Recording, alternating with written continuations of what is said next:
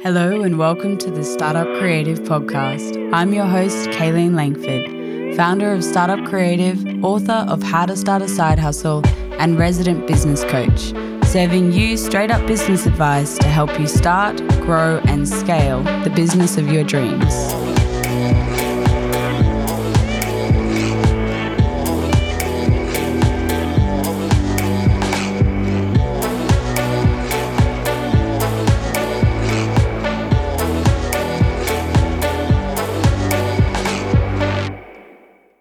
Hello, and welcome back to the Startup Creative Podcast. I'm your host, Kayleen Langford, founder of Startup Creative, author of How to Start a Side Hustle, and resident business coach here. And on today's episode, we have a podcast favorite, uh, Jai Long, who is also a business coach, a creative entrepreneur, photographer, uh, epic content creator and we caught up to discuss how he went with his business uh, through COVID, what he did to pivot his business and go online, as well as bounce some ideas and share some insights into when is the right time to pivot your business. Uh, what do you do when you have that fear to take the next step and you know that you need to pivot or take a risk or invest in your business, and how to determine when is the right time to do that?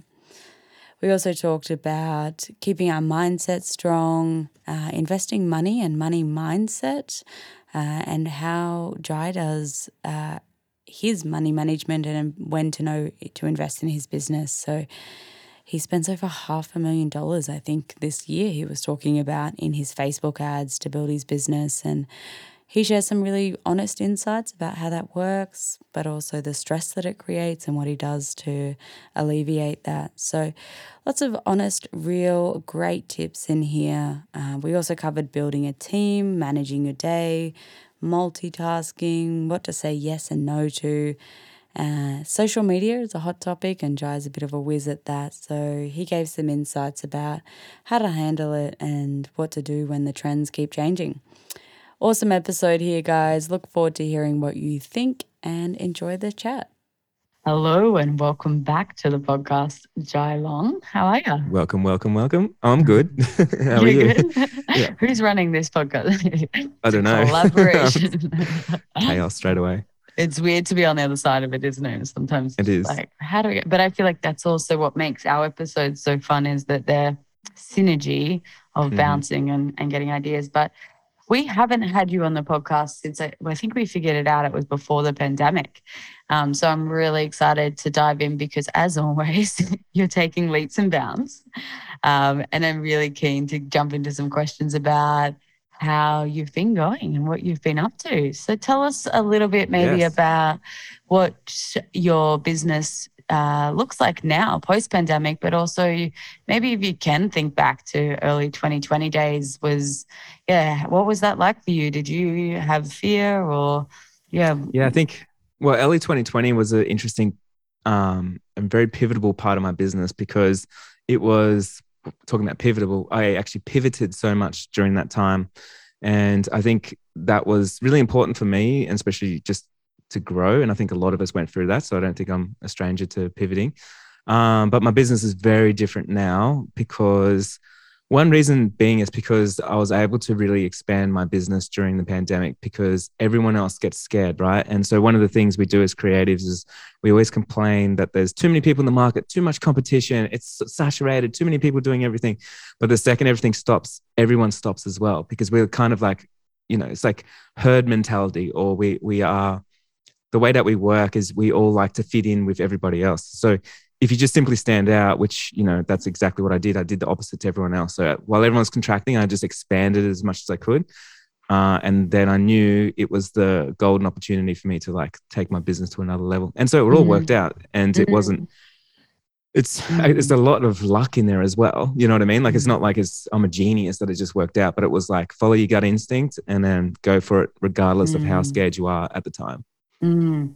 It's interesting because I was reading this research recently about imposter syndrome and how it's potentially a uh, coping strategy. So when you talk about that herd mentality, it's like when we exist as tribes and community as humans, um, staying in community and having community is vital to who we are and how do we exist and thrive. Um, but at the same time, the imposter syndrome feeling of like I couldn't possibly leave my tribe or do something different existed or you know evolved because it meant that we stayed in community so there was you know we were stronger together there was less competition all these things um, and so now it's like yeah navigating that perhaps maybe it served us to not leave community in you know those kind of hunter gatherer mm. days but then how do we you determine now um, if it's a real threat or you know just a, a past learnt um, something like, to keep us playing pretty small. Yeah. Yeah. And so I'm interested when you say, like, you know, everyone else is, you know, in that fear and you expanded. Where did you, like, what was your, I guess, was that something? I know you do a lot of um, education yourself. Yeah. Um, but was that, yeah, was that always a way in which you operated or did you learn or, you know, what, what kind of backed you on that choice? Yeah, I think it's actually from when I was younger. Um, I had like a mentor, which was one of my best friend's dads, and he actually told me that little tip. And it was like, he said it in the investing sense. He's like, man, when everybody's scared and they don't want to buy property or something, that's when you need to do it. Or if they don't want to buy shares, whatever, that's when you need mm. to do it. And then when everyone's trying to buy it, that's when you sell. So it's mm. kind of that mentality. And um, when I realized like there was a big thing going on and everyone was like trying to stop or fire their staff or do anything else, I was like, wow, there's there's less competition, which is usually the biggest problem. Which means now if I can somehow serve people at that higher level, mm-hmm. there's less people, you know, shoulder to shoulder to me. Mm-hmm. Um, yeah. So for yeah. me, I think it's the way I think for sure. Like I've always done everything the opposite to someone. I mean, here's a good example.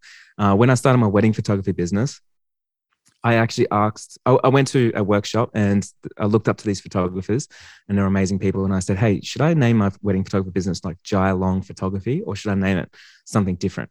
Now, they told me that no, you should name it your name because right now the trends are naming it your name will create a deeper connection. And then that way you can sort of stand out and it'll be really good.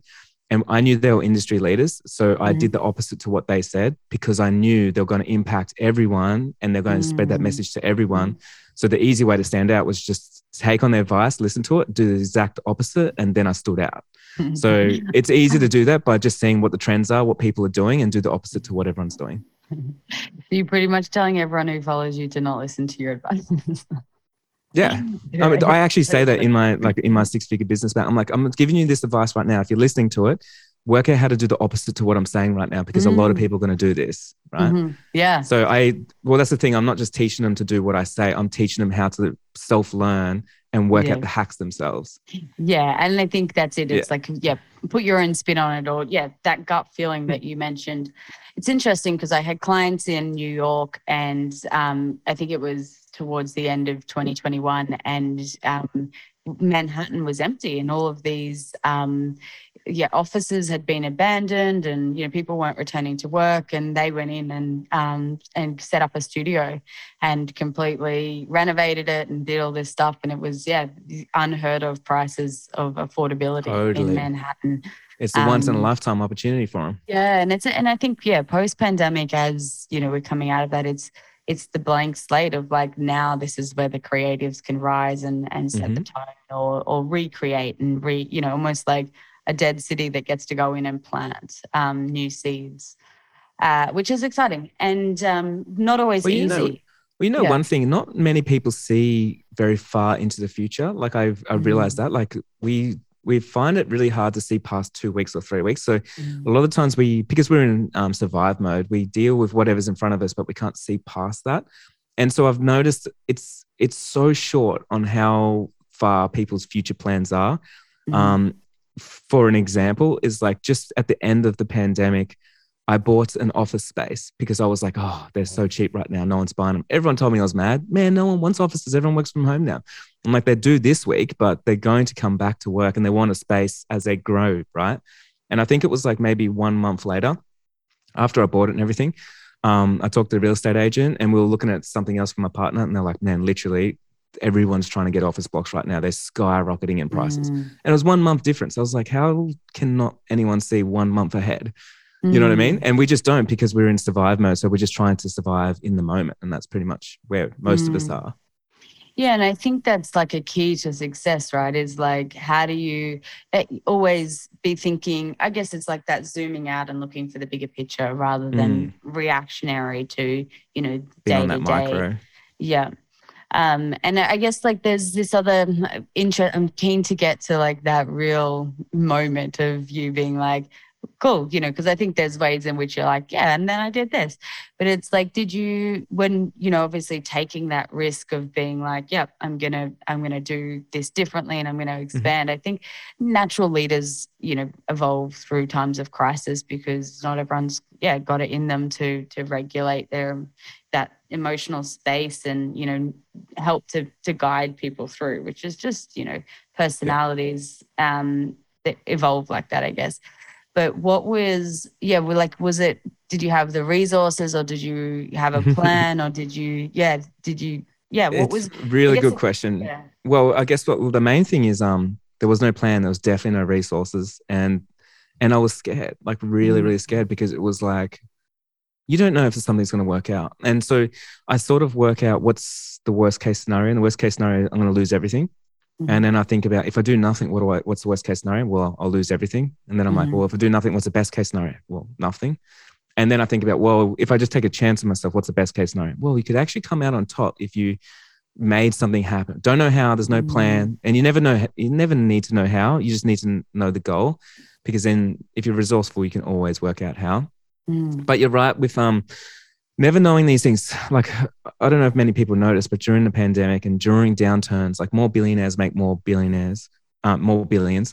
More people become minted millionaires during a time of crisis than any other Mhm. time.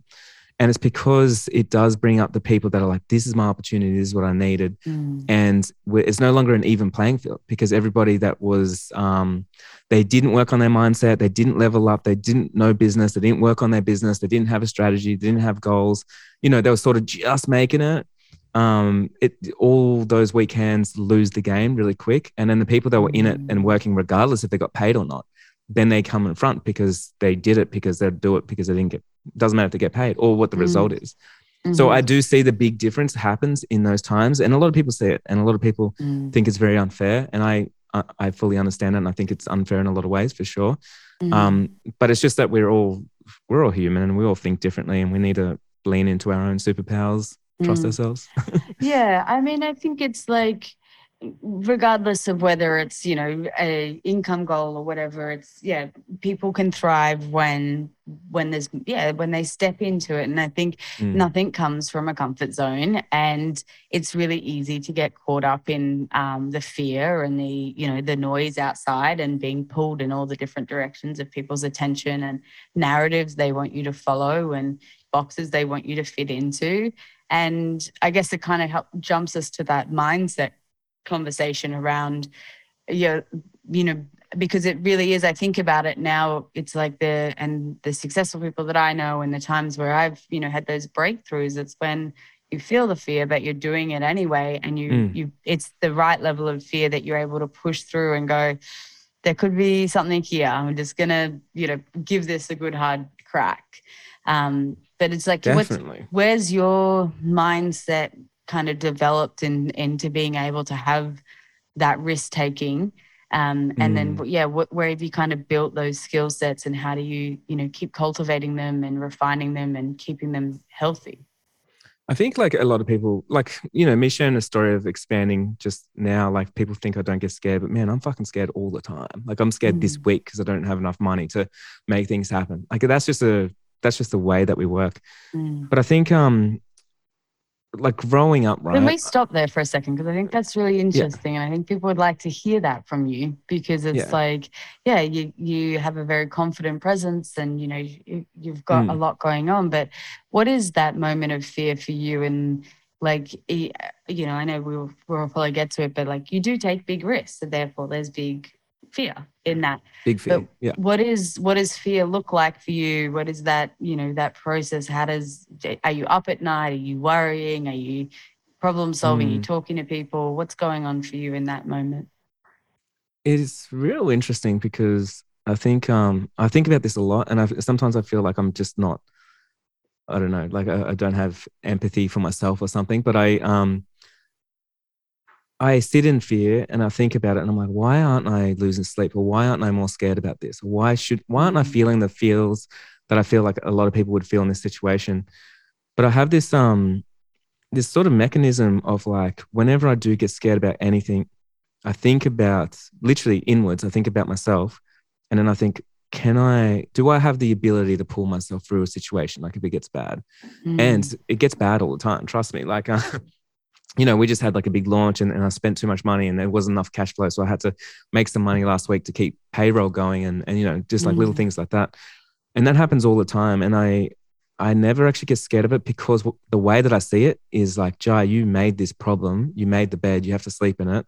So mm. you chose this life. What's the solution? So I never mm. think about the problem because I know that's going to waste too much of my energy and time. Because I can sit here all day long and go like, I can't believe I made that mistake, and I'm there's a problem, and I shouldn't have done it, and, and I'm told myself I was scared, and I should have listened to myself. But mm. the more energy I give that, the less um, progress that I have, mm. and progress for me is happiness. So I just go like, I know I made a mistake. I fully accept it, and mm. I'm I'm going to try my best not to do that again, and I'm going to try mm. something else. And so um, yeah, for me, it's very much like keeping my blinkers on for myself and just telling myself, no, you've got this, man. Like, tr- keep mm. trusting yourself. Keep trusting mm. yourself.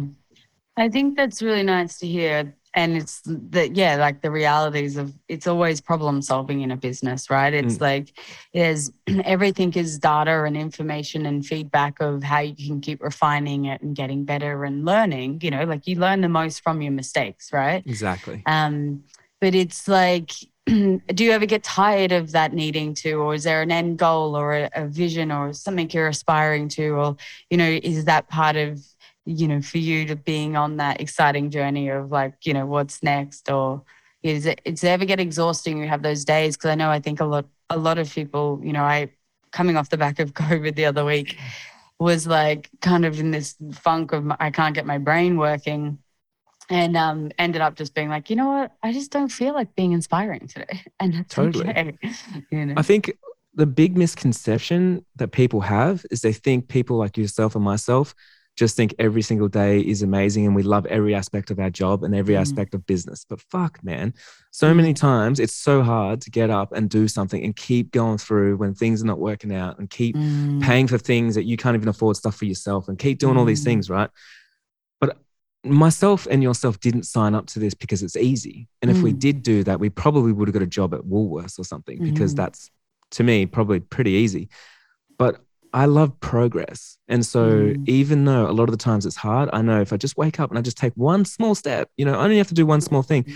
and then I can go home and go watch Netflix. There's no problem. But if I do one small thing, that's the way that I measure my success, right? Mm-hmm. For instance, if I was going to do nothing today, then I'm like, okay, well, maybe I should just do one post on social media because I know mm-hmm. today is productive and mm-hmm. I can mm-hmm. give myself the grace. It doesn't matter if I didn't take over the world today.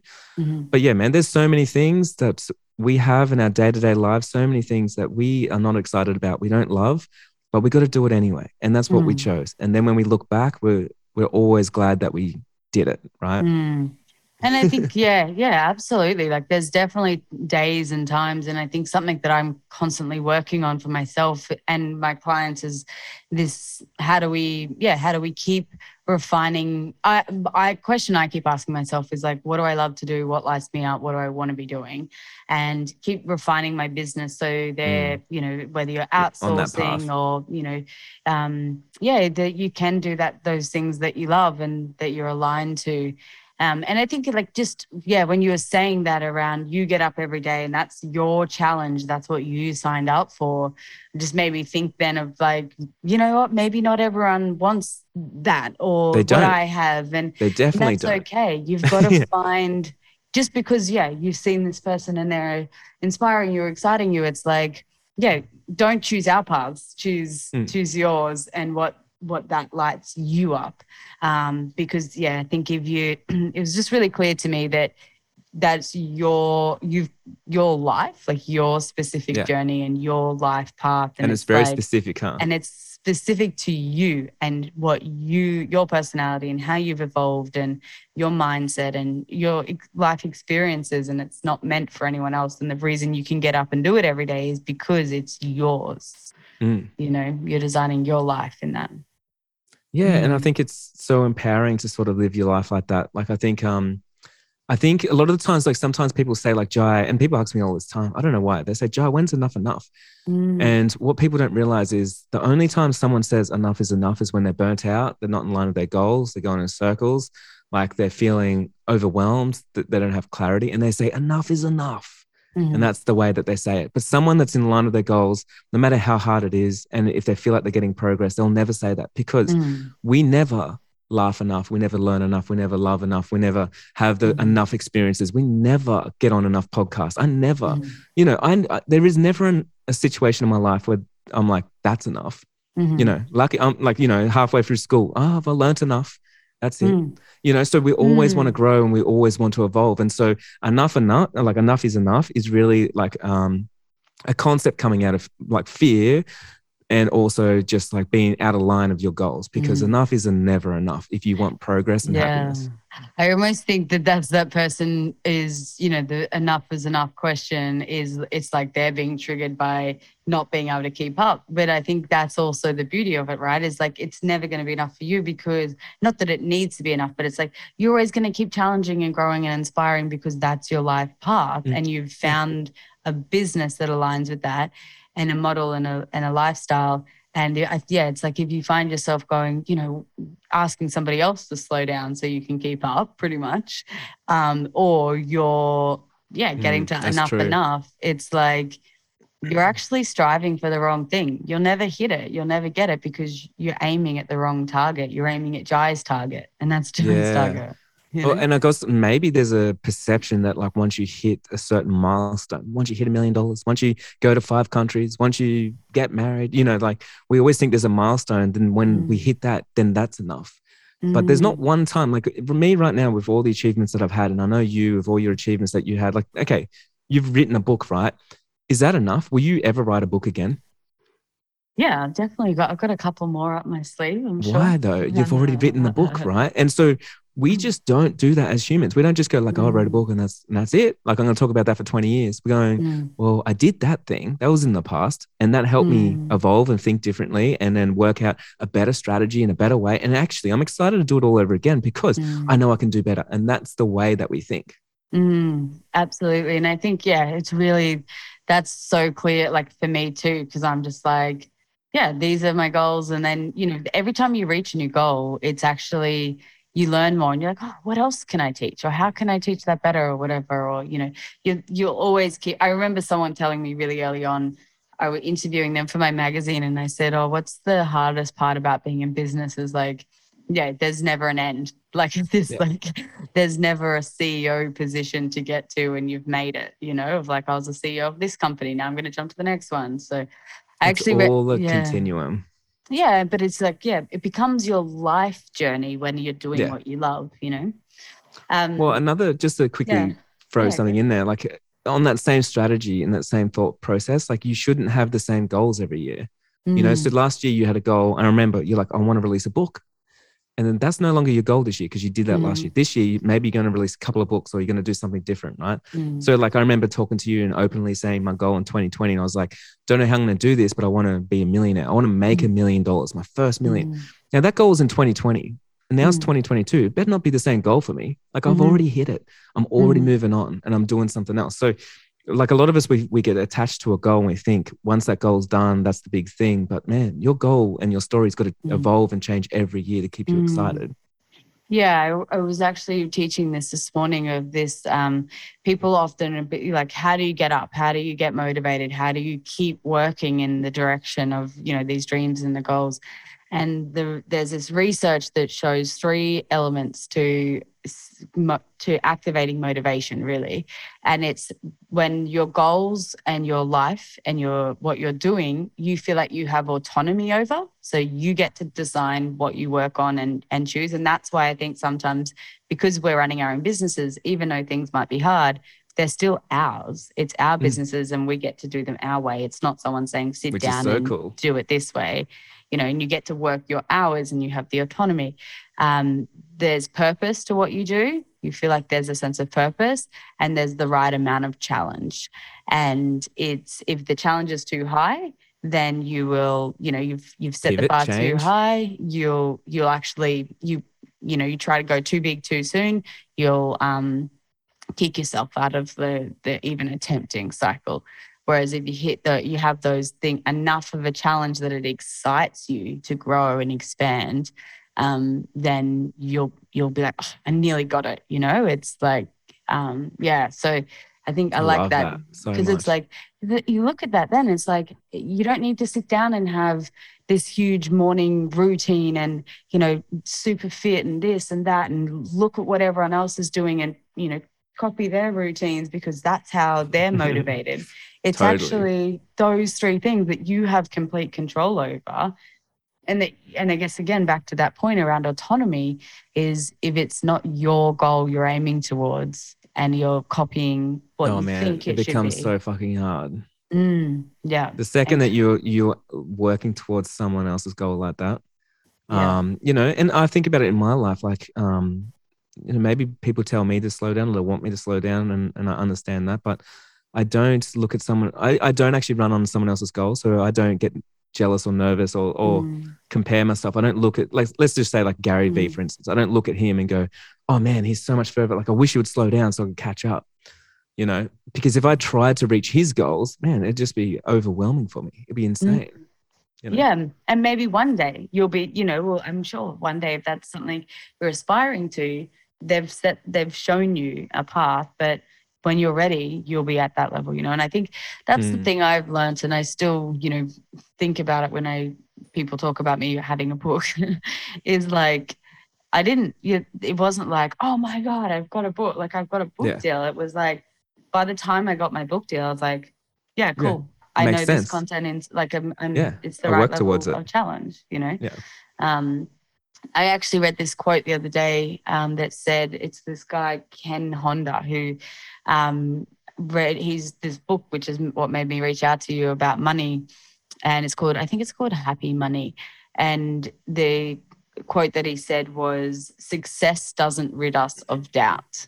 And thinking to that now around how there's always that fear and always i think something you said then about like oh once i get here once i get there once then you know it's like it's success doesn't have an end point. And i think Mm. it's like success is yeah being in alignment with who you are right? I don't know what's your version of success? My What's success is the willing. Well, my my des- definition is the willingness to do and fail because Mm, that for me keeps me in the sense of like if I if if something's worth doing, like and then if I actually fail on that thing, it means that I'm still so successful because at least I gave myself a chance and I try and I Mm. tried it. So it's not about Mm. like actually winning the thing; it's about being in the game. If that makes sense. mm. Hey, I'm, I'm sure we've talked about this on other podcasts, but let's. I am so interested. This is like a therapy session. Yeah, um, but like, where is your willingness or your ease with failing come from? Why are you so okay with failing? Well, it's because I um I've been the underdog my whole life. Like you know, Mm. growing up with no money, uh, and all those things means I don't feel like I deserve anything. I have no Mm. attachment to it. I'm not. I don't have an ego to it. It's not part of my identity.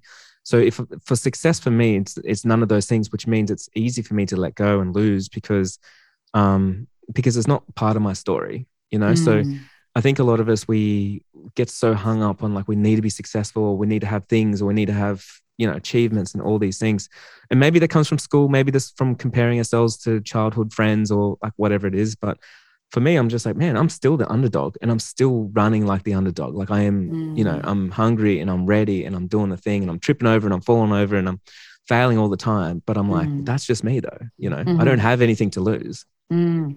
so i still feel Um, like i have nothing to lose Yeah, is that even as you grow and like you've got to make payroll and uh, you're like building a house right now and you've bought an office space and who knows what else you're doing, but like, um, yeah i still got nothing to lose yeah, like, like I'm not you, attached to any of those things. Yeah, and I think it is like then I guess like also that point of like the the more I don't know if you feel like this, um, but around like being a teacher in the space of helping other people achieve and stuff like that, is that you know the fear of like losing that or um, you know the pressure, I guess, of that as well.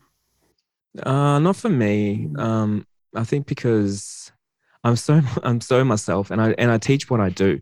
That's mm. why people love to learn from me because mm. they're like, oh, how did I do that and then fail and then still keep going? That's kind mm. of interesting. So the reason why people come to me is not because I have anything motivational to say, but they see what I do and go, that's pretty mm-hmm. motivational. Mm-hmm. How do you think people can cultivate the ability to um, to take that risk and and reduce the emotional like identity or fear yeah, of failure? A, a, lot of it is we have to work on ourselves and we have to realize that we have to let go of that ego. Mm-hmm. Ego is the biggest thing because if we are tied to, for instance, like if I just say I released a book and then no mm-hmm. one bought it, so if I attach my ego to that one thing, I'm like, okay, so that was that's me basically. Mm. And now I'm no longer who I am because I put myself out there and that didn't work. And then I feel like people are judging me for the, for that one project. But mm. the way mm. I see it is like, oh no, I'm me. And then I do projects all the time. And if they don't work out, like I don't care. I'm still me. If mm. I lose all my money, I've still got my mind. I still remember everything. Mm. I still I know my capabilities. Mm. So I think um we need to let go of associating ourselves to our mm. achievements or to our success or to whatever you know so mm. i don't want mm. anyone to ever go like oh yeah jai like oh yeah he's just he's got lots of money successful like i don't mm. want that to be my story because it's not my story actually you know what i mm. mean so it's um yeah separating us uh, actual feelings and ego and just realizing like you can have confidence without ego because they're not joined together you need to be mm. confident in yourself and then that means you confidently can fail and you confidently mm. can do a project and it doesn't work out or it does work out you're confident mm. in that mm. mm. i love that it reminds me actually um, i a couple of weekends ago you know i was coming off the back of covid and then i was like you know i really pushed myself and then i was like okay you actually need to stop you you know you're you, you're gonna crack again and you'll just end up back you know bedridden and time to actually stop and rest and um and was spending a lot of time being like you know how am I, you know, what am I going to do next? My business, you know, I've got all this time to sit and be still. Like, what's, you know, what do I want to do? And, you know, for a moment there, I was just like, I will never be able to have a proper like conversation or be a coach again because my brain just felt like the wires were unplugged. Mm. And um, so I had to really face like, yeah, what if all of this was stripped away? Or, you know, what now that it is feeling like there's, you know, a blank canvas, what do you want to put back on? Um, which also brings me into this conversation around money that has been happening a lot. So, like, you know, for me, it's like, yep, you know, activating and keeping your business alive and, you know, cash flow and, and generating work and what's next. And um, it was like, I guess I was like in this like kind of panic mode about it of like, I don't know what, you know, like you've been totally. out of the game for a few weeks and, you know, then you're questioning whether what you do is even relevant and all this stuff. Um, anyway, then I had this experience. I was finally kind of getting to this place of being like, yeah, cool. Um, and then my woke up on Saturday morning and I was like literally walking down to the markets with my partner and was like, yeah, life is good. I feel like I'm getting some clarity. Um, I know what direction I'm going to go in. And then I figured out, I don't know, it's weird things happen, but my bank card had been taken from a third party app and someone had charged hundreds of dollars to it overnight. And it mm. was this real, it was this real, there was panic and there was anxiety and it was like, felt like someone had come into my house and robbed me. Totally. Uh, and then having to fix that. But in the deep, uh, once like the anxiety, um, like subsided and I, you know, had a solution to it, it was this really deep sense of detachment to the hustle and the need to, you mm. know, grow and stuff because it was like, just like that, a stranger has my card details and it's emptied it's hundreds of dollars, you know. And it was this realization of being like, I have a roof over my head. I'm in a loving relationship. We've got beautiful market produce. It does not matter, you know? And mm. um, yeah, it was like those hard moments where it gets taken away, but it's like, yeah, it was really, uh, yeah, I'm still, I haven't really spoken about it because I'm like, oh. Well, I think this is a beautiful journey that, right? that, you've gone through right yeah. there. Mm-hmm. And I think it's like so important for you as well because it's mm. like, um, like never feel like you're ever, um, alone thinking that Mm. you are the only person that thinks like this too because it's Mm. not the truth like every creative does i do everyone does Mm, and you go through situations where you start thinking was is it worth it what am i doing like mm, i'm not even making money there's no money coming in mm, you know we all go through that same thing and, and it's a big Mm. cycle and then when we get in line with ourselves again with those goals again and then and we have clarity because if you don't have clarity man that's the i reckon that is the killer of all Mm. businesses not money mhm. it's clarity Yeah. um if you're feeling overwhelmed and you got no direction like you will Mm. get nowhere right Mm, but the second that you've probably walked around had that realization and then you're like oh i'm i'm ready again i'm ready Mm. to do something Mm. because i feel like I, I know my purpose yeah and it's like almost that the breaking of this shock of you know Yeah. the reality of the world we live in um yeah makes Can, you can I quickly just show yeah. you something here too? Like I think a lot of us we try and find okay, for instance, we try and find motivation by listening to a book, reading a book, um, getting on someone's Instagram account and seeing if they're going to motiv- motivate me or something. Mm. But a lot of the times, there's lessons to be learnt in everything, and sometimes for you to have a jolt, kind of like if you're having, you know, yeah. If you were on the operating table and it had to actually put some electricity for you to jolt your heart back on, sometimes you need to fail or you need to make mistakes for you to realize what was actually going wrong and where you need to go. And Mm, so if there's a life, life lesson in everything, I always look at that. I'm like, where's the lesson Mhm. in this? I'm like, oh my Mm. God, I just learned something that I wouldn't have learned if I if I Mhm. succeeded. Yeah I, Yeah. I absolutely agree it's like the best lessons are learned in the hardest time because you're forced to stop and go what's going wrong here i'm in physical pain or discomfort Mm. I have to fix this. You know, it's like if our body was aching, we'd go to the doctor and pay attention to it. You know, but if your arm's not aching, most of the time you're not even aware of your arm, you know, and how it works. Exactly. And um, yeah, it's that interesting idea of, uh, you know, and I think I, I try to see it in everyday stuff, you know, of like, I guess through a bit of a karma lens, you know, of everything is feedback, you know, and it's also everything is a reflection of what you're putting out and what you're allowing. So, you know, if you you're feeling drained of energy, it's like, well, what have you put in your body today? You know, like has it been all Mm. coffee or has it been a, a proper meal? So it's you're always getting information. It's just whether you're aware enough to stop and receive it and keep learning from it. Yeah. Mm. Or if the information is important enough or loud enough for you to actually hear it, you know? Yeah. Yeah. Because it could And be that same problem over and over, but until that point happened for you, then you're like, Mm. oh, Yeah. I hear you now. and I think that's like, you know, I think I really like that you bring that up in everyday stuff because it's like, yeah, you're again back to your journey is there is lessons in every single moment. And I think getting better at noticing them and tweaking on the go Mm. rather than waiting for the crisis moments, you know? Yeah, and I Mm. think more of us, especially creative entrepreneurs, we need to harness realizing every day is a lesson and then Mm, getting obsessed with learning because then you get obsessed. If you're obsessed with learning, right? Like most people, for some reason, think they're Mm. obsessed with succeeding. And then they say, Well, Jai, how are you happy with, with failing? I'm like, Well, I'm Mm. obsessed with learning. And when you learn, like, it's tri- trial and error. Like I, I'm like, Oh, that one worked, that one didn't, that one Mm. worked. But after all this, I'm like, oh my God, I'm gaining so much knowledge and experience and, and Mhm. connections and network and, you know, so many things. And I'm like, to me, I only succeed because Mm. even when it looks like I'm failing and then I've got no money and I'm backed in the corner, I'm like, I needed that right Mm. now. hmm Yeah, and I think that's like again, it's like yeah, is it? I mean, your definition of success was trialing and failing and and being Mm. scared enough. So it's like you're actually succeeding. Exactly. you're still in the like, this is game. You're amazing. still Yeah. giving it a crack. You know. Um, I love that. Hey, on to that point around, I guess. Um, the you mentioned your partner and getting a, a studio but like what's how would it, how do you navigate i think we were going to touch on this last time but what's your relationship like in the in that how that plays out with i guess like your balance as a couple but also Mm. you know both being creatives and striving to goals and you know how do you yeah Yeah. that support think, for each um, other Well, th- there's so many different ways that we need to, like, we can we can think of this and unwrap this. And I think just to start off with a misconception, I think a lot of people look at someone that's their successful self, right? And it's like, if I'm going to be a successful painter, I need to work, you know, 100 hours a week just painting and then let go of my relationships. And, and that's what life looks like because you just got to hustle.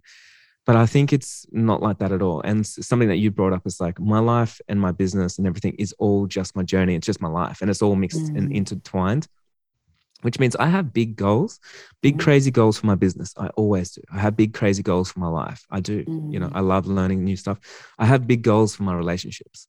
So Mm. I think about that. Like I'm like, I have to put the same amount of effort into if I'm making my business amazing, I've got to do the same thing with my partner. I've got to do the same Mhm. thing with my friends and everyone else.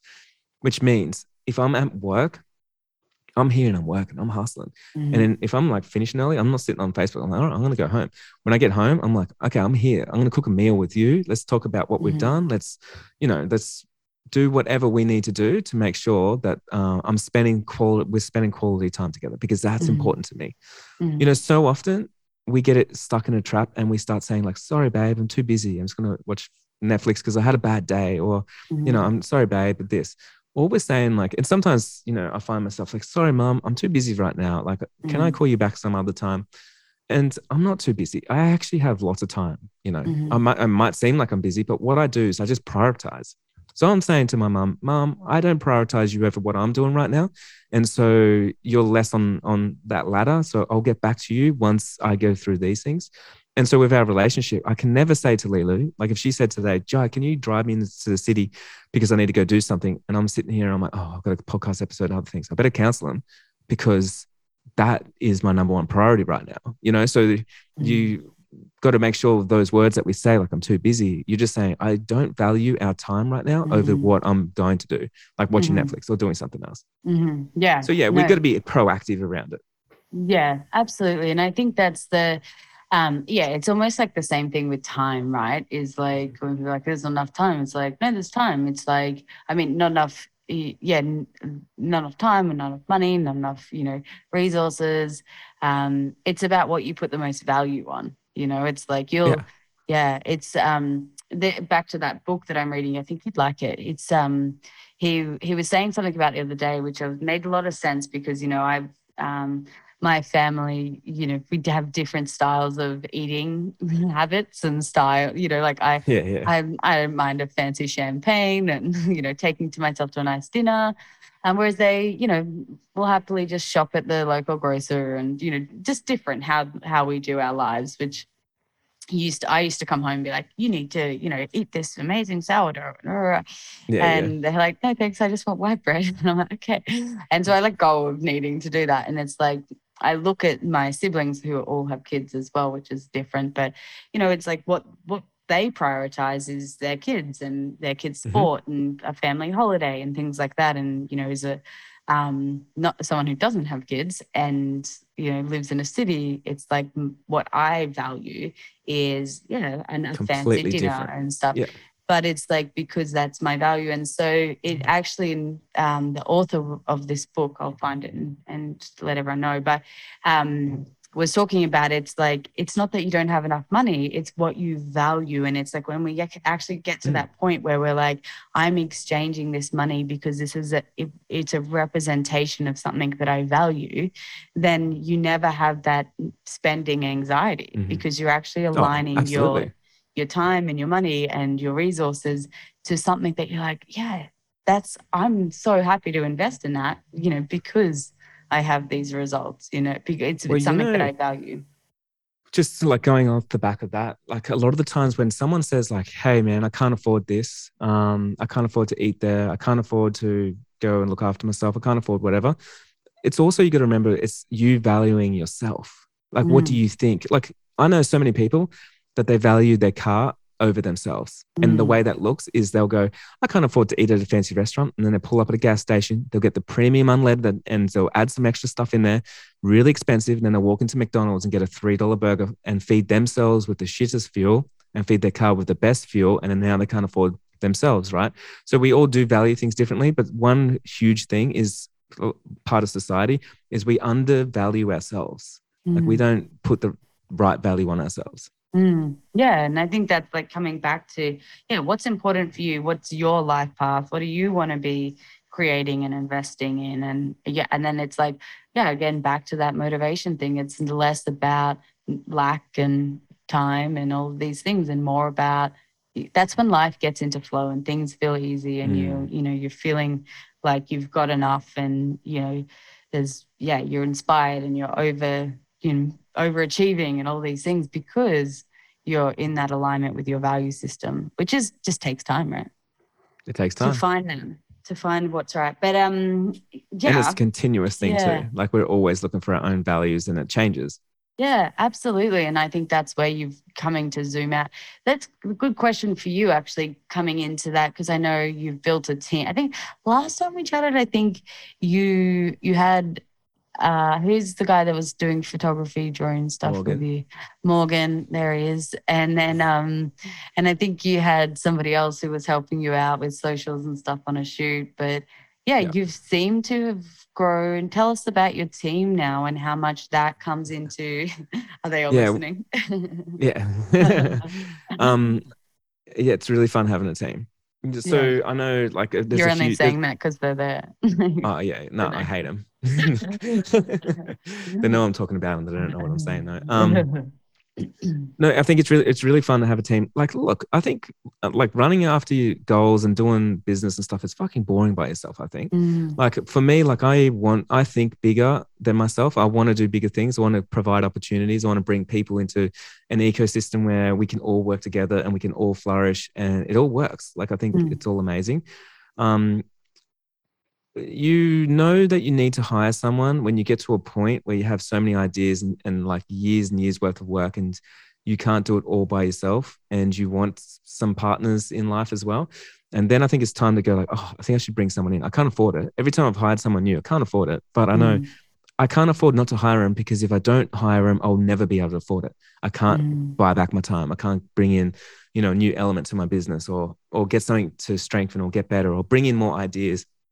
But the cool thing about hiring people is you can literally become a superpower because you just hire people that are smarter than you, more creative than you, more educated than you, you know, they're more driven than you. Like you can Mm. find people in any any element, right? So for me, mm, being the, the ghetto kid that I am, like I didn't go to university, but I can hire an architect, you know, Mm. and they went to university for four years, and then I could start an architect firm if I wanted to, mm, right? So I think about that, and I'm like, I can literally, like, so many people have dedicated their lives to their craft and whatever it is that they do, and they perfect it. And then Mm. in my business, I'm like, well, I can leverage all that. mhm. And I think that's an amazing thing to do. Mm. And then as a business, you can grow it all together and everyone's involved in it. Mm.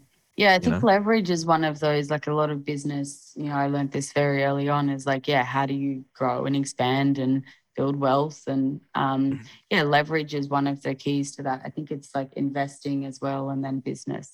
But yeah, leverage is that idea of like you, Yeah, you don't have it's to have huge. it all or do it all. But yeah, and how how do you decide what to hi- what role to hire for Well, one of the reasons, or one of the ways, there's two different ways actually. One Mhm. is I work out what I'm doing that um that I would make more money if I didn't do it. So I Mhm. work out my hourly rate, and then if I could hire someone to do that job. Now, for instance, Mhm. on a Saturday, if I could hire someone to mow my lawn for thirty dollars, and it takes me an hour, Mhm. then it's a clear choice to hire someone to do it because in that hour, well, because I'm worth about five hundred dollars, Mhm. I could either go and do something, sell something. I could do a mentor session while my lawn's Mhm. getting mowed, and I would have a lot of change. Or I could protect myself, and so I could work harder during the week. So I would Mhm. never go mow my lawn for thirty dollars because I'm like, what the hell am I doing? You know, I've Mhm. said this before. Like, so many people say I can't afford Uber Eats. It's like, man, you're paying someone five dollars to walk down the road for you, and then to be on their bike, riding up, and they got a bike and everything. Like, I'll pay Mm. five dollars. I'll pay twenty dollars to get someone to do that Mhm. because for me it's not worth my time and energy to be wasting doing something like that on a low Mm. value task and it makes me think really small because if Mm. i'm thinking i need to save five dollars then i'm thinking so Mm. small that i could never grow a business right i'm thinking big right now Well, it almost goes back to that values conversation, right? Is because you value your time. yeah And so, what and you're actually exchanging the $5 Uber Eats delivery fee for is five minutes at your of being able to stay on in focus, not have to get Yep. up from your desk if you don't need to, to think about food. You're saving cognitive load by getting picking something quickly, having it there. You know, you can stay in focus. So you're actually exchanging five dollars for you know, staying in your workflow and, Yeah. and whatever that and that's an be. amazing deal to me so that's the way i think Mm. with everything right Yeah. like if I, i'm thinking if i just paid five dollars for that i'm like oh my god i can't believe it's so cheap is Mm. what i think when someone else complains oh it's $25 to get uber eats i'm Mm. fuck, i can't believe it's so cheap Yep. yeah. No, I insane. love that. um, What was that? Where did we start that conversation? Oh, building the team. So obviously, yeah, hiring that time. How has it been? Um, you know, being a big dreamer and a big thinker, and you know, taking people on that ride with you. And you know, obviously, you take big risks and you do, you know, the next ideas and stuff. What's your kind of strategy or tips for people at home around building that team and taking them on the journey and getting them motivated towards your goals and um, mm and There's a few different things. do that as somebody who's probably, you know, the entrepreneur at the at the front running the show and probably would run 10 times faster. it, yeah, there's a few different things. Like one thing is like the, make no mistake, it's really hard. And I know so many people they hire one person, it was too hard, um, it wasn't the right fit, and then they sort of give up on it and go, no, that's it. So it is really hard. You've got to put in the work and the effort. And then it's the same as any relationship. You have to put the work and effort in. You've got to understand everybody. You've got to um, see what everybody values. So you got to bring something to the table. You got to realize that you got to work for them, not so much they work for mm. you. So mm. you need to bring, you know, you got to make sure everyone has the resources and has the things that they need to do the job that they have in front of them at the highest level, because otherwise it's costing you money. And also mm. then you're just not thriving, you know? Mm. So it's a few things like that. Um, yeah, I've got to say it's it's not easy to hire people, um, but it's really important for you to grow because you you can't. It's there is no big business on the mm-hmm. planet that's a one man show. There is mm-hmm. none. And as much as so many people think that they could do it, like you're just thinking so small. Mm-hmm. Like it's I, I just can't see how you could do all the things like all the things I do. I mm. couldn't do it. Mm-hmm. Um, and I want to grow even further. And I'd love to have more people, and I'd love to fill more gaps of things that we need. You know, we need designer and we need other things, so uh, everyone can work even better together. But yeah, it's um to get people motivated. I think you need to be transparent, and I think you need to like always be transparent with your team, and you always need to have their best interests at heart. Mm. Because if you can do that, and you actually honestly want everyone to level up with you, you're not trying to hold people down then people will show up for you. Mm, yeah, I love that. Great advice. Um, how do you go about multitasking? I know you've got lots on the go all the time, um, but splitting, you know, your energy between yeah, building a house and running a studio, and um, I don't know, you can tell us what else you've got on your plate, and then how do you go about managing your time and focus and breaking up obviously all of those things need your attention mm. on some levels i actually listened yeah, to do. a podcast recently um, and it was with david byrne the singer and they were he was in conversation um, with a director i think it was and it was they were talking about you know these big time guys and they're like you know i have to carve out time to be creative but you know then i have to go and do emails and i was like oh my god that's the most relatable thing i've heard of David Byrne being like, I still have to. It's like you can outsource mm. so much, but at the end of the day, there's certain things that will always need do. you. Yeah. Yeah, and it's very relevant right now because we've been multitasking a lot of things between doing a launch and building a house and working on no skin, like doing so many different mm. things. Um, you know, I'm on my podcast a lot. Uh, I do a lot of social media. I do a lot of things. Mm. Um, you sort of have to let go of the notion of like you have one job. Oh, hello, little buddy. Um, got a little mm-hmm. dog here. So mm-hmm. like the notion of um, come here, come here, come here. say hello, say hello. There we go. I don't know if you see a little dog. Um, you got to let go of the notion of like we've got to think that everything should be separated. And I think when you sort of combine things, it works well. So I really do mm. blocks of everything but I don't go like, oh, on this one day, I'm going to work on that one business. And then the next day, I'm going to work on that house. I just go like, what, what needs my attention the most now? And then how much time can I give it? Block it out. So I'm not multitasking. So then I do one task on that mm-hmm. one thing. And then I work my way down the list and go, what's the next thing that needs my attention right now? Mm. And I plan way ahead as well. Like I always plan my weeks out, um, like on Sunday before mm. I get into work. Mm-hmm. I generally plan out my months, but then I know each week I'm like, so I know on Thursday I should do this. I should block out some time to do some podcasts, do some reels and stuff. On, on Friday, I really need to fly up and go look at my house and talk to the builders mm-hmm. and stuff. And so, yeah, it's very much just like ebbs and flows mm-hmm. and stuff's going on all over the mm-hmm. place and barely yeah. holding it all together and having breakdowns. uh, What's your strategy for a breakdown when when that hits for you? How well, how do you pick yourself up, or what's your kind of um, mental my strategy plan? is I just get real moody and angry at everyone, and then I say sorry, and then and then I have a day off, and Yeah, then I nice. reflect on it, and then and then I'm good to go again. So that's my Yeah. strategy. Yeah. it's good that you give yourself days off. Yeah. It Makes a difference. It gives you that reset. Um yeah, I think that's like back to that kind of uh, time blocking and stuff. And it's like, yeah, I think that's, I don't know, I think we're similar in the sense of like having lots of different projects and styles of working. You know, for me, it's like podcasting, coaching, hosting events, you know, creating content, all those things. Um, and learning too. I love to like read Mm. and carve out time for that. And um, it's about yeah, it's it's always going to be changing, and like it's almost I think what keeps me excited because you know the thing I hated most about a nine to five was sitting at a desk and doing the same thing over and over again. Um, but that idea of blocking out, and I think it's kind of just for as a tip for people at home. I think it's you listening, looking at what is the priority because sometimes, yeah, maybe there's floods up, you know, in where Exactly. your house is, and it's like, okay, all of a sudden the house is, you know, I had all these things, but the house is now top priority. So that actually we need to shuffle that up, you know.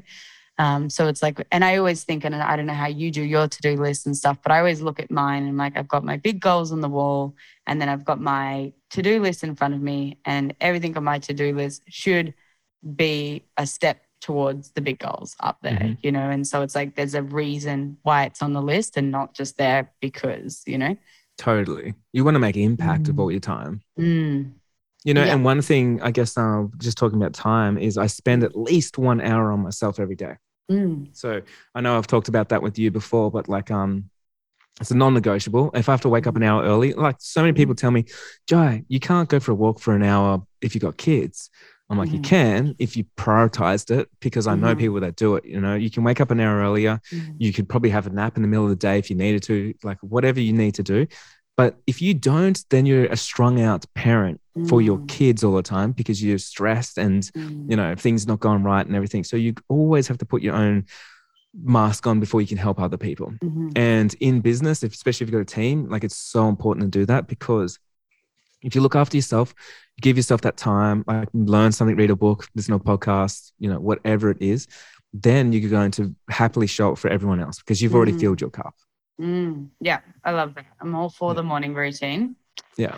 Because that my um, partner complimented me the other day. We had a 8 a.m. flight, um, which means like, you know, airports are crazy. I think we were, I was up at five, but like I um, like planned the morning that I still had time to get ready for the airport and sit and have my coffee. I was like, it Yeah, doesn't even doesn't matter of like you know i hate rushing out the door um I know because it sets or the up for the 10 rest of minutes your to day. go it's chaos Yeah. Never um hey i just had a thought then when you were talking about getting up and and having that time and i know you like to go for a walk and watch the sunrise which made me think of um remember clubhouse yeah are you still on it Uh, I've got the app, but I've Yeah. jumped on a couple of times. But there's not many people that I know that are on it. But I know there's a lot Yeah. of people on it, and I know There is. Yeah, Interesting, is it? Because what it made me think of, which would be keen to get your advice or take or how you're approaching it. Um, it, it just made me think of trends, you know. And when Clubhouse happened, it was like you got to have the invitation, and then you got to get Mhm. on, you know. And, and you were on there every day having discussions. I know that we had input, and it was like, yeah, riding that wave for a bit. Uh, interesting to watch it die down, at least here in Australia. I'm not sure, maybe other around the world, maybe in the states, it's a little bit more. But you think I'm going to look this up today because I reckon they raised a lot of money, and for how quickly they took a dip compared to Mm. like you know Instagram and Facebook are still everyday parts of our life. going for it. Yeah, Um, but what's your kind of take on trends and things coming and going? And I guess I don't know what. It, it also, I, got, I saw on Instagram the other day you posting about limited reach on your account, Yeah. um, which I think a lot of people are experiencing. But what what's your kind of headspace and how are you tackling it, or what's your advice for people at home who might be getting really caught up in that, or you know, trying to figure it out or worried about it? I got some good advice, especially for Clubhouse. I think a lot of people don't want to jump on a new platform like that because they're worried that it might be a trend and it might disappear. Mm. But the thing is, like if I jumped on there and I did like every day, the thing is from those connections, like I've met so many different people. And then I know people that have got on there and then they got a book deal from it because they mm. were in the mm. same room as someone else. They learned a bunch of things. Um, mm. They made more connections. They expanded the network, and which means they expanded their net worth. Uh, they made more money. They sold more courses. Like so many things happen. So so often we think something needs to be there forever for it to make sense, but it's not. Mm. It's like you need to be where the people are all the time, and whether mm. that's on a fleeting platform, it doesn't matter. Like you mm. need to be mm. there. That's yeah. to me is like is the the mindset you got to have with all these platforms. Like Instagram might go mm. tomorrow as well. Mm. And it's not like I'm going to be going, oh my God, I can't believe Instagram's gone. It sucks. I'm like, oh, no, it doesn't, man. I just made so many connections. Like mm. I made a big business from it. I've done so mm. many things. Like that's what it was there for. I used it, you know? Mm-hmm. And so mm-hmm. make sure we do use it. Yeah, for sure. And I think I think is like also, I guess the angle I was coming from, but also great point, um, is interesting how something that could, you know, had it, I think Elon Musk was on there at some point, and yeah, you know, like huge. it had all the big names, was raising lots of money, was the talk of the town. Everybody mm. jumped on it, and then how quickly that can, you know, it's like almost like a yeah, actually things don't last forever, and the relevance of stuff. They um, don't, hey. Yeah, and it's like even if you've got all the money behind you and the people, like yeah, it's I would say prob- there's a heap of people who've deleted the app after the first few months of hype, you know.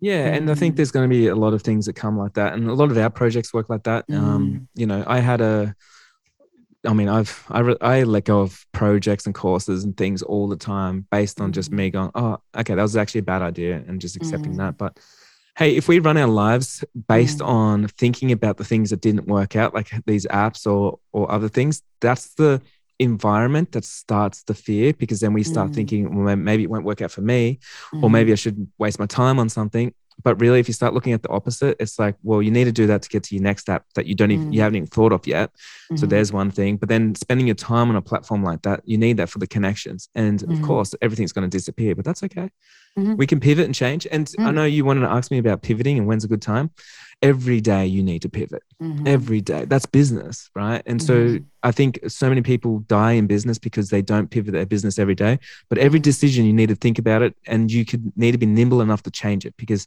if that just didn't work out change it you know mm-hmm. adapt go mm-hmm. different go bigger go smaller like do whatever you need to do and that's that is mm-hmm. business yeah big time and it goes back to that thing about um, feedback right pivoting is just listening to the to the feedback and and adjusting as you go but yeah. that's yeah, good advice. I mean, imagine if someone wasn't pivoting every day. Like that's going to yeah. be a business that's going to slowly die. Mm. I actually had the um, somebody inquired about um, my productivity coaching the other day, and I, you know, got my email that I sent back. I'm like, this is how it's worked, and blah blah blah, and and uh, they wrote back and were like, um, yeah, this was, oh, you know, just gave their thing and said, but I'll come back at another time or whatever. And the reasoning around of of being like not now's not the right time i was like oh hang on. Like in my head i was like oh of course we're going to touch on your business. The whole thing is about being productive in your business right? And for me it was just that opportunity to be like i haven't properly communicated that. And yeah, so this totally, person actually given me copy for my website and mm-hmm. my email in order to tweak my messaging and it's like not getting caught up in like that person what a gift huh didn't convert it's that person actually is just giving me information to make my messaging better you know you know what's yeah. really amazing too is literally the words that they say is what should be on your sales page and email mm. like so you yeah. just going, oh you're right mm-hmm. i can't believe i didn't touch on that point and i can't believe you were confused about that point mm-hmm. so check out my sales page now yeah. Look at me now. Yeah. Um, hey, oh, wait, was there, what's your kind of take on socials and, you know, uh, engagement and being limited and having, you know, people being anxious about all that? Hey, so I think with social media, um, engagement is pretty low. Like we mm-hmm. know engagement is pretty low. Um, but there is one big rule of thumb, and I'm realizing this right now. Like I'm, I'm just testing some stuff right now. And I've known this like since the start of Instagram, basically. I think a lot of people rely too much on the algorithm and they think mm-hmm. it's the algorithm's fault. and they don't look inwards and realize they're making shit content. And mm-hmm. so that's the actual truth of everything. So every mm-hmm. time someone's told me it's the algorithm, look at my content. I posted, I've been posting the same stuff for three years. It used to get a lot, now it doesn't. And I look at it, I'm like, mm-hmm. yeah, it would have been good three years ago. It's not good now. Mm-hmm. Or they'll show me their stuff and I go, yeah, like this should have went viral. My last one did. I'm like, well, your last video was good though. Like there was a good hook in it and there was a good call to action and it was like 7 mm-hmm. seconds long and there was like trending music. This one here is like one hour long, you know, whatever. Mm. Mm. Sorry, I got an alarm going off. Yeah, yeah, So um, for us, I think we need to think less about the platform, whatever platform it is, because all platforms work mm. the same. And we need to start working on the strategy for our own content, mm. creating content that we would enjoy and we would like. Because if mm. we do that, you know, for instance, like Kate, like with your content, like if you just started doing like little videos like this and mm-hmm. you're just talking to me just like this, and I'm like, oh my God, like we're friends. This is cool. Yeah. And you started posting that. It's different to anything you've ever posted before. Mm. But all of a sudden, you'd break the algorithm because mm. everyone would think the way I'm thinking because you're thinking the same. Mm. So if we start thinking that, like, what stuff could I make right now that's going to be funny for my friends or inspiring mm. for my coworkers, or you know, they're going to save this, they're going to share this, or they'll comment on this because it's controversial or, whatever it is. Mm. Then you've got good content. Mm. Yeah. No, I 100% agree, and I think there's times where I'm just like I actually am like in my head, I'm like, mm, whenever I'd scroll past that as well. Um, yeah, yeah, yeah, exactly. like, I've actually done it. I've like swiped past my own content from my personal account and like startup creative will come past. I'm like, oh, it's still, and in my head, it's right now, it's not a, a huge priority or value for me, you know? So totally. it's like, you know, when, when that time comes, there's those chances to, you know, I know that I could, I should and can, but there's plenty of other things going on, which has also been oh, a man. nice lesson and for me too. Yeah. Well, it's a lesson for me as well. And like we all go through this. Like I, I sit here and I'm like, I say this on my high horse and I'm like, man, that last podcast episode that I made, it wasn't the best. And then I expect mm. people to have good download mm. rates and everyone to share it and reviews mm. and stuff. But I'm like, would I? Mm, I mm. wouldn't. And then so mm.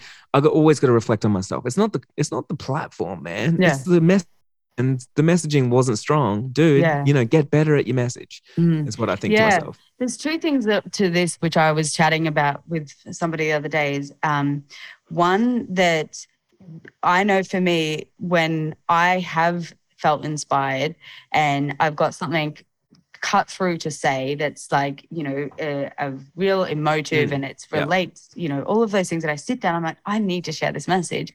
It doesn't matter what time of day I put like Doesn't I, matter. I put it out. It doesn't matter if I used hashtags or whatever. Nope. Or how good it looks. The message actually cuts through. And I was yep. trying to remember, I think Grace, someone who was this young, she put up, I remember figuring this out years ago. She was on some American Idol or something like that. Her first ever video, and there's so many stories like this now, but like was this backyard that was like kind of gray and like this kind of, you know, nothing special about it. She's sitting on this kind of wooden porch, like, you know, and she's got a ukulele and she's a dorky little 12 year old and she just sings into the YouTube, into and puts it up on YouTube. Like, huge deal now. And I remember watching that because I went on a spiral of who is this girl? And, um, and being like, that's the perfect example of mm-hmm. it. That is not a beautiful, curated, anything to that. She didn't exactly. have a home studio. No one was trying to make her famous. She just created something that was beautiful and authentic and it went viral, you know? See, and the algorithm won't stop her. You know what I mean? Mm. You can break the algorithm. Like, for instance, on my stories, like I, am getting limited to a thousand people. Mm. What, I, what I've worked is if I make something shareable, so shareable, it breaks it because it has mm. to. Because if more than a thousand people share it, more than a thousand people seen it, and then I'm like, mm. well, I just need to make more viral content. Like I need mm. better messaging, yeah. and I realize I can break the algorithm, and we can all do mm. that. Yeah, it cuts through for sure. I think the other thing that's um I I guess for me there's in that time of like really contemplating my business and stuff as well um, I was reminded through friends that I reached out to to get an insight into was um, what I what you're seeing on socials is like one tenth of what the hell's going on in the background. You know, oh, like course. I'm writing con- courses and I'm speaking at events and I'm advising. You know, like and I'm doing interviews and you know all of these different things and that reminder of like yeah it actually completely hides my anxiety goes down because it's like I've actually diversifying stuff that doesn't for long or need hmm. to be, or I don't have time to put it on socials and update people that way. I'll be there and I'll contribute. And when, you know, I can probably need to hire well, somebody. Also, and, you've got so many things going on in your life, right? And mm. you say so many things that like interest me. And I know you don't share mm. too much about it, but like, mm. let's just like, if we wrote down, if we got out a whiteboard and we wrote mm-hmm. down some stories that you have in your life. Okay. So mm. one is you're in a same sex relationship. Mm-hmm. Another one is you go through anxiety. Mm-hmm. Another one is you're just talking about you were just broke like a week ago. Mm-hmm. mm-hmm. So I can start like writing down all these super interesting things mm. about your life. Mm. And then from there, we could go, okay, well, what story do we want to share on that? Because how is that going to help a lot of people? Mm-hmm. And if you started making some content around all the stories, because it's your stories, it's not made up, mm. this is your life, that's fucking interesting stuff. Mm. Because there's people out there that are just going like, oh my God, I'm going through the same thing. I went through the same thing. I'm about to go through the same thing. Mm. I fully relate. I don't relate, but I love this, you know, mm. whatever it is. But yeah. that's the content for us that we need to yeah. keep sharing. Because if we share everyone else's content all the time, mm. in the sense of like myself, I mean, this is big right now on Reels. Like, mm. it's like use the same trend song that everyone else is doing, do the same dance as everyone else is doing, and mm. then you'll get put into the playlist with everybody else. That's all good and everything. And that won't last forever. But if mm. you actually share what you do and what you're like, man, mm. it will will last forever. It actually will. Mm. Yeah, and people just, will follow you across platforms. Yeah, and it's interesting. Yeah, it's interesting, and it's it's not the norm, and it can't be replicated. You know. Mm-hmm um, yeah. And I think that for those at home too, it's like if you find yourself with all your eggs in the Instagram basket, then take a minute to be like, what else? Where else are you collecting an audience, or where else are you you sharing and diversifying yeah, and getting in front of more people that maybe isn't just all Instagram? Um, cool. Okay, final question for you. What do you say yes and no to, and how do you determine it? And what do you say more of? this one's a really good question. Um, I just made it up then, but sounds like well, you had it before. well, it's a really good question because um, I think one thing is so many people tell you to stop saying yes to everything. But I just want to give a word of warning to the people that are listening to those people because most people that say that have never said yes enough. And that's one thing that I've noticed. It's like you know, I have friends that go like, "Don't try say yes to everything. Don't say yes." Also, I've got no work and I've got no connections, and I, and I don't have a, a, successful business and stuff. I'm like, yeah, because you're telling me to say no, but you haven't even said yes enough. Like, mm. there's not many people I know on this planet that has said yes too much and they've exhausted it, and they should mm-hmm. start saying no. So that's like one thing. The second thing is like saying no. You've got to remember the the yes and no thing. We need to start working out of like does this get you closer to your goal? Because if you wrote your goals down today, and if that yes is a clear yes to your goal and it's going to get you faster there than if you did anything else, then that should be the priority of the list. Like, yes, I will do that. For instance, okay, if you said, hey, uh, Jack, can we come and have a coffee? Can we be on a podcast today? I'm like, mm. yes. I'm going to wipe everything else off. I'm saying yes to this because this is going to get me actually faster to my goal, reach more people. I can talk mm-hmm. to more people, better relationship here. This ticks more boxes on my thing than the emails I was going to mm. do not prior to this. Does that make sense? Mm-hmm. So yeah, that for me is like a clear yes, and then a clear no is just straight up of like, does that get me closer to my goal? Mm-hmm. It doesn't. Well then, mm-hmm. sorry, yeah, no, too busy. But Jai, don't you want the money? Don't need the money. Don't you want this? Don't need it. Mm. Sorry.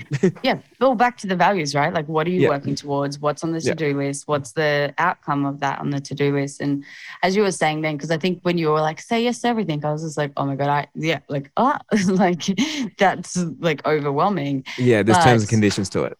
Yeah. But it, what I remember, what I think then the next thought was like, you end up, if you say yes, like, so let's say you start at point A and you're like, I want to get B, then C, and you, you know, you're kind of jumping up the steps. Say as yes to as many things in point A, and then you've exhausted, you know, you kind of become, you know, the outgrow it, and then you jump into the big pool, and then you start saying yes to those things. And I think it reminded me of those that realization of like you eventually start saying yes to bigger things um, and know. Well, that's the, the thing. It's it's easy for us to think that we're just going to say yes to all the shit things all the time. Mm. It's not actually how it all works though, because people ask me stuff all the time, and I don't realize I say no, but it's just not on my radar anymore. But mm. I do say yes to every opportunity, even mm. if. I look at it and I go, oh, okay. Some let's just say, for instance, someone says, "Jai, can you be on my podcast? I only get like hundred listeners per episode." I'm like, "Yes, I can." Mm. Like, oh, why would you do that? Well, for me, I'm reaching 100 people. That's there's new mm-hmm. people, there's new connection. And also, your podcast might blow up, and I'm going to be on the first one. So I'm going to say mm-hmm. yes to that. Mm-hmm. Where I know most people that I know would always value something and go like, no, for that mm-hmm. because you're just wasting my time. To just do the emails mm-hmm. and whatever. Mm-hmm. And it's one of the reasons why I feel like my career I can get so far ahead because I fill my calendar with so many things that other people wouldn't do. Because I work like no one else would work. You know, while mm-hmm. everyone else is asleep like they're rich, I'm awake like I'm poor, and I'm doing mm. the things that they wouldn't do. You know, and I think that's mm. so important. Well, I think it's true. It's like your one of your goals, like you look at your goal list and it's like, I want to reach more people, right? So if somebody comes and says, I want to be in front of these people and I want to be considered an expert, being on a podcast as an expert is a status. It goes out into your into the internet as another listing. They're featuring your name. They're going to go out and promote it and get as many listeners as they can. It's free. Someone's out working on your behalf to promote you. You know. Yeah, um, it's all yeses from me yeah. on that one. and it's like yeah, and if people, it, but if if reaching more people and actually just better serving or you know the your current existing audience isn't is of value or what's on your to-do list, then yeah, you might be like, no, I'm out here serving my maybe 10 high paying customers, you know? Exactly. Yeah. And so yeah. like, I mean, just to put another spin on it, it's like if, if um, I got contact for that hundred person podcast, but also on the same day I was doing like a 500 person conference. I'm like, well, actually no, because I've, I've got the thing that I'm doing today. It's a big thing. Mm. So, Hey, if you want to push it to tomorrow morning, that's all right, you know, whatever. Mm. But that's a clear no for me right now you know mm. so it's you will you will always say yes or no based mm. on your gut feeling and what's going to get you close to those goals you've mm. got to be in line with those goals mm. and i think a really good way for people to navigate that is to i always ask myself like what's the return on the investment you know for my time um you know it, it, and again if you have that clear return for you know whatever the exchange is um, it can it, it, yeah it might be exposure over cash and things like that but based on yes. yeah and i think that's why i guess the whole moral like the whole common theme of this podcast has been like how important it is to be really clear about where you're going, mm-hmm. you know, and and have that vision and and, and what your values How much are you willing are. to go after it? Mm. You know, uh, yeah. uh, like another thing here, um, Kay, is like people put the wrong value on things. So they will mm. say like, especially creatives, they go, "Oh, mm. someone asked me to come do this photo shoot for free," and then I mm. really tore them up on social media because I was like, "Fuck you! I can't believe you don't value me." And I'm like, "Oh, have you got lots of work on?" They're like, "No, I've got no work." Like, okay, well the way that I work is I would look at something like I'd be shooting for free right now if I had no work. Like mm. that's the first thing because then I'm busy. The second thing is each client that I get, I'll be asking for a referral and a review. Mm. And I'll be like, hey, I can do this if you refer mm. me onto one friend and give me a review. Mm. And then I know if I just showed up like that, let's just say I showed up like that for six months, I mm. did six months worth of free shoots. I know by the end of the year, I'll have a six figure business. No doubt in my mm. mind. I've done it before. And the reason being is because you can average out now. You didn't actually work for free, you actually got paid because the average value per person average out over the year and you will hit big numbers mm. if you had that many clients on your board and you had that much work coming in, opposed to mm. sitting there going like, no one's valuing me. I don't even value myself, obviously, because I got no mm. work. Mm-hmm. Well, I think that's it. And I, you know, a lot of creative industries, like, you know, do the work before anyone pays you to. It's like we sit back and be like, hey, I'm really good at what I do. And it's like what you and I are doing right now, uh, doing the work before, and we're not being paid yeah, to do this. We're exactly. paying to go and get this edited and, and pushed out.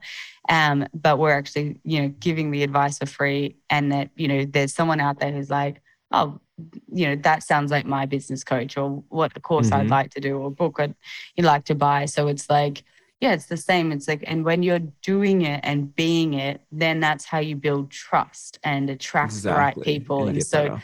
And I think, but you said that where you're like, well, if I do the shoot, I'm busy. And so you're being it, therefore you're more likely people, oh, you're a photographer. I didn't know. Uh, yeah, because new room. Better than being in my lounge room. Yeah. And no one knowing because you're sitting back going, any minute now, someone's going to book me, you know? Well, you know, one example, I think I shared this with you before, but like people might even look at you and, my, and myself and think we don't do nothing for free. But, mm. you know, in 2020, I wanted to be, uh, to hit a million dollars and I started mm. selling a course, like a coaching program. And one of the mm. first things I did is I booked in around 50 people for our coaching for free. Mm-hmm. It's one of the first things I did. And everyone's like, whoa, you're getting further away from your goal. I'm like, no, I'm not. Because I wasn't sitting there teaching anyway. So I'm not doing mm. nothing with these 50 mm. hours. So I went through and yes, 45 of them were a waste of time on my sense, as in nothing came out of it. But five of them out of the 50 shared the hell out of it, got Mm. everyone to talk about it, got other people to book in actual paid mentoring, got people to buy my courses and stuff. And they're Mm. still in my courses now. And I'm Mm. like, geez, man, that was worth showing up for 50 people, right? And just, and it wasn't like it was capped at a number. I was just doing it for anyone for free. It's like, yeah, hour, let's jump on. I got eight hours today. I remember one day I did eight hour sessions back to Mm. back to back to back, hour, hour, hour, hour, all for free. And I was Mm. so exhausted by the end. And at the end of it, I was like, I know something's going to come from that. Has to. Right. And then it's also what you're also getting from that is you're honing your skill as a coach Mm. and you're getting real life Experience feedback is just and data. Yeah. People are telling you, hey, this is what I need help for with, which then becomes content that you create, you know? So it's very rich in what else it has to give. And it's not always money, you know? I know. And if you probably Mm. see my social media, you probably see that I have a lot of reviews and a lot of Mhm. success. Like, I mean, so many people, I would say like one of my course, my course has probably got so much success in my industry. Mhm. But one of the reasons being is because I literally show up for free for so many people too. Like, you know, people will jump Mm. in the Facebook group and go, Jai, I'm struggling with this. I'm like, let's get on a half an hour call. Let's do it right now. Mhm. You know, and I'll do these things. And so that's what people don't see behind the scenes. But what they do see on the front of the scenes is people hitting huge success Mhm. and then saying like Jai and the team helped me with that, which we did. And then they share that, and then other people are like, oh, I want to be in on that, you know. Mhm. So it's like, hey, if you show up and you care for people, man, people are going to care for you as well. Yeah, absolutely. And I think don't underestimate really, yeah, showing up for people and the human experience of being like, oh, couldn't have done it without you. You know, that's a that's such a deep trust building, authentic experience that, you know, is so much better than a free download, you know? It is, yeah, Mm. so amazing. better. Hey, thanks for coming on and sharing so much wisdom and giving some insight into where you're at and what you've done and what's what's next. What's on you got a big goal? Well, next I'm going to get published on on Kayleen Langford's uh, Startup Creative podcast, and then some How'd people are going to reach out to me on social media, which is going to be cool. Well, I got a DM on Instagram, and I said yes. Making Um, it happen. I don't know what's up next. Um, up next is just like getting. Uh, I, I'm at a stage where I'm trying to scale my business a bit now, so it's Mhm. a completely new world that I don't understand. So Mhm. everything's really scary for me, and everything is uncomfortable, and I'm really Mhm. enjoying that. I'm more uncomfortable and working harder than I ever have before, which is Mm, pretty amazing. Um, you'd think the opposite would happen, but it doesn't. mhm. And yeah, I think for me, just um, honestly, like living my best life and seeing what it's like to be a human and doing the things Mm. that I do. Amazing. Yeah. Congratulations. Love love to catch up as always and hear your tips. And yeah, thanks for being here. Yeah, thanks for having me on the show so many times. It's like I need to go back through pleasure. and listen to everything because it's such a Yeah. journey. It's almost The like every year now. Yeah. Yeah. Well, I think we started on yours years ago and then it yeah, we've just bounced. So it's nice Evolved, to have yeah. those people that you check in with and just bounce ideas, especially other coaches. So hey, where can people find you before we head off? Yeah, if you want to come and find me, you can come and find me on the, my podcast. It's called Make Mhm. Your Break. Um, Kay's been on there as well, and she'll be on there in the future as well. Mhm. Um, Make Your Break is the best place, and then my my Instagram is just at jailong.co.co. So jailong.co. That's it. And And Jai is. J A I. J A I L O N G dot C O. Come and say hi. Do it. Come say hi. Thanks Yeah. for being here, Jai. Have an awesome weekend. Thanks for having me. Pleasure.